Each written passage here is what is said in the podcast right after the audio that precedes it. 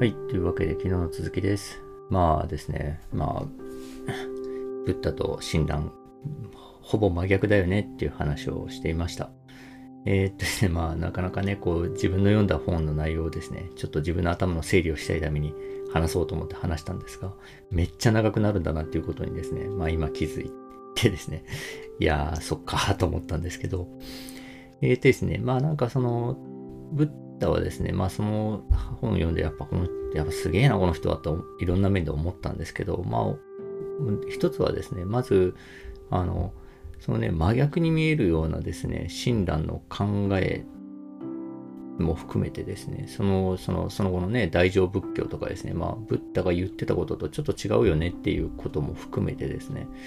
全部この最初のブッダが言ってたことの中に割とその種みたいなのが全部あるんですよね。だからですね、なんかこう、全くこう違うものを言っているのかっていうとですね、実はそういうわけでもなくて、やっぱりこう、ブッダの言葉から端を発してですね、全然違うものに発展していってるんですよね。だからですね、最初にそのブッダが言ったこととかがですね、まあ、いかにこう豊かかというかですね、あの、その発展性があったかっていうことが、まあ、すごいなと思うわけですけど、なんかですね、その、えっ、と、その涅槃行っていうですね、そのブッダがその入滅、その死ぬまでのですね、そのエピソード集みたいな、あの、話があってですね、まあ、お経があってですね、まあ、それがすごい面白かったんですよね。でですね、なんかこの、あの、ブッダがじゃあどうやって死ぬかというとですね、なんかまあ結構もう老齢になってですね、なんかこの布教活動を続けて、で、ある村に立ち寄った時にですね、あの、鍛冶屋さんの家にですね、宅発でお、なんか、あの、しに行くんですよね。そしたらこう、料理振る舞われてですね、あ、あざすって言ってですね、あの、食べるんですけど、まあそれがですね、なんか、あの、どういう料理かっていうのはですね、なんか言葉の意味だけ言ったら柔らかい豚っていう意味の なんか料理を食ってですね、それって一体どういう料理だったんだっていう議論があるらしいんですけど、まあ、その柔らかい豚っていうのをですね、振る舞われて食べたら、あの、食中毒になってですね、ひどい下痢になるんですよね。で、で、なってですね、あ、これはもう死ぬわってなってですね。で、あの、ちょっとですね、なんか、あの、サーラの木、サラソウジュですね。サーラの木の下まで連れてってもらって、もう食中毒でぐったりしてですね、横になりながら、まあ、弟子にですね、あの、なんとかこう、あの、遺言というか、これからどういうふうに、あの、していくかみたいなことをポツンポツンと語ってですね。で、まあ、最後、まあ、その下痢で死ぬっていう感じですね。まあ、まずここがすごい、あの、なんていうんですかね、例えばキリスト教とかと比べたらですね、3日後に復活したのだと比べたらですね、その、なんていうか、全く神格化してないですよね。その、ね、食中毒になって下痢で死ぬっていうですね。で、それはやっぱりそのブッダ自身がですね、神格化とか、まあその神秘性をめちゃくちゃ排除するんでですね、あの神格化とかするなよということは普段から言ってるんですよね。だから弟子はそれを分かっててですね、やっぱですね、ちょっとこう、あの、その、いや、実際はちゃんと食中毒で下痢で死んだんだよね。それもちゃんとお経に残しとかないとみたいな感じですね。それを残してると。でですね、あの、まあ、ただですね、一方でちょっと弟子もですね、なんか多分ちょっと、いや、でもすごい人だったんだよっていうのをちょいアピールしたいみたいな多分気持ちがあるのかですね、その、ちょっと金色に光ってみたりとかですね、あとあの、その、サラソウジュっていうね、そのサーラの木っていうのがですね、あの、亡くなった時に、その、バッつってですね、花が一斉に咲いたとかですね、ちょっとそういうファンタジックな演出は入れてるんですけど、まあその辺もですね、その揺れ動きもまあなんか、その弟子の気持ちの揺れ動きが伝わってきて可愛いなと思うんですけど、まあ、それでですね、なんかこう、まあとにかく神格化を否定してるわけですよね。だからそのまま書いてるんですけど、でですね、その時のですね、ブッダのその遺言がですね、すごい良いんですよね。その、なんかですね、あの、鍛冶屋の人にその料理振る舞ってもらったら、それで食中毒になっちゃったわけじゃないですか。ですね、そのブッダがですね、あの、鍛冶屋の人にあの、こうい、あとかと周囲にこう言っといてくれと。あの、鍛冶屋のおかげで私は涅槃に至れると。もう、めちゃくちゃありがとうって言ってたって伝えといてくれって言うんですよね。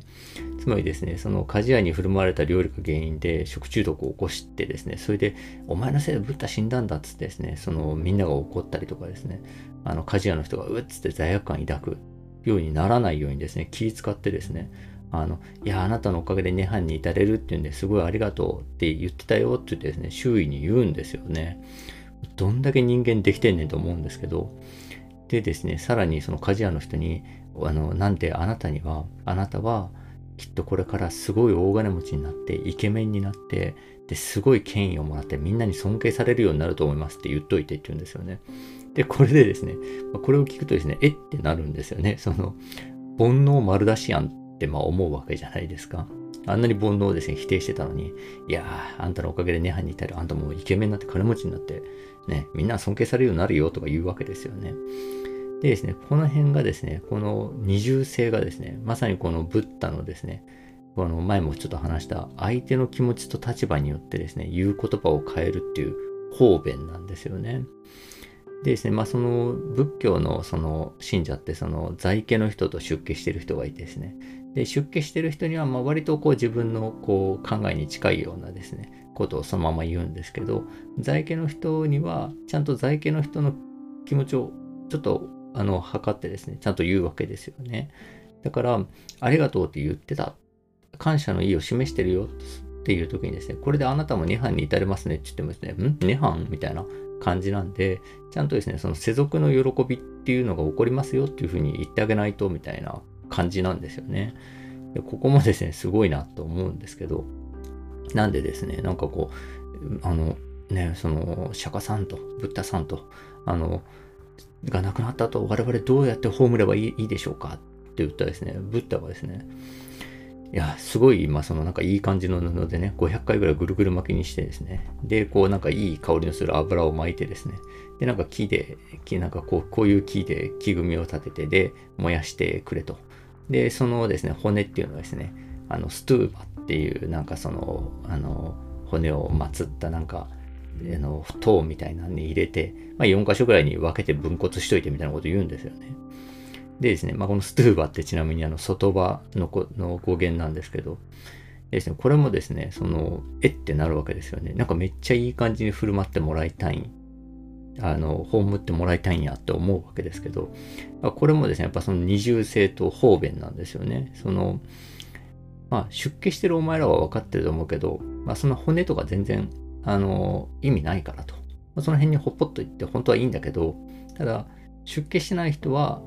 そそのなんかこう供養したいっていう気持ちがあるだろうしその時になんか物があった方がいいと思うからあのそのストゥーパっていうのは作っておこうと。そしたらそれをねそういう供養したら救われるっていうふうに思うと思うしと。ですねあの で、そういうですね、立派な葬式をしてればですね、ああ、立派な人だったんだな、信じていいんだな、っていうふうに在家の人は思うだろうから、一応そういうふうに、葬っといて、でも、マジで全然意味ないからね、みたいなことをですね、あの、まあ、言ってるんですよね。で、これがですね、もう本当にこう、なんていうんですかね、あの、気遣いすごいっていうのとですね、本当に相手の立場に立ってものを言っててですね、もうさすがに悟ってるっていうか、なんなんてできた人間なんだっていうふうには思うわけですけど、だからですね、なんかこう、この、なんていうんですかね、その、あの、えー、相手の立場によって相手がどうやったら救われるかなっていうのによってですね、ちゃんと言い方を変えてですね、まあなんだったら弟子に、じゃあ弟子、弟子にはすごい自分の本音を言ってですね、在家の人には、あの、まあちょっと、あの、なんていうかな、ちょっとごまかしっぽいんだけど、まあ相手が喜ぶそうなことを言うっていうような感じでもおそらくなかったんじゃないかと思うんですよね。弟子は弟子用の言葉、弟子じゃない人には弟子じゃない人用の言葉を言ってるだけでですね、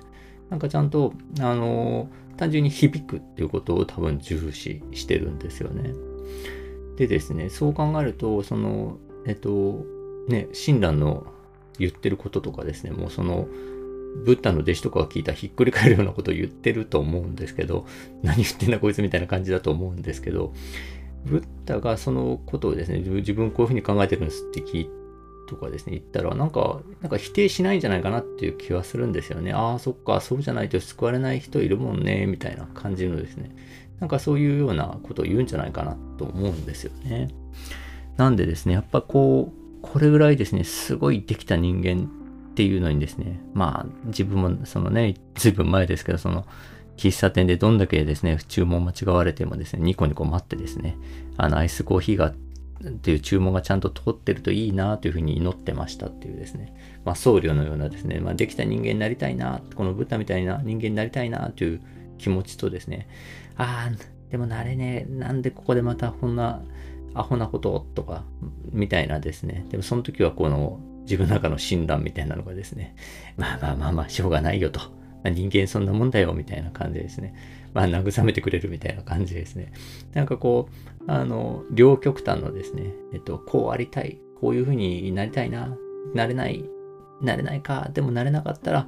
なれなくてもこういうものが救ってくれるのかな、みたいなですね。あの、なんかその両極端っていうのがあるなと思っていてですね、なんか本当どっちも魅力的だなっていうふうには思うんですよね。ということでですね、まあなるべくですね、これからはもうこの、なるべくちょっとね、ブッダに言うように、こう、できた人間に近づきたいと思いつつ、できないときはですね、まあ、あんまりですね、悩まずにですね、もう、あの、診断的なですね、もう自分にこう、極限に都合のいいですね、優しい、あの、自分に優しい妄想を見てですね、あの、他人にも優しくできるといいなというふうに思いました。というわけで、本日は以上です。まあ、全5回になってしまいましたが、えー、こんな感じでよろしくお願いします。では失礼します。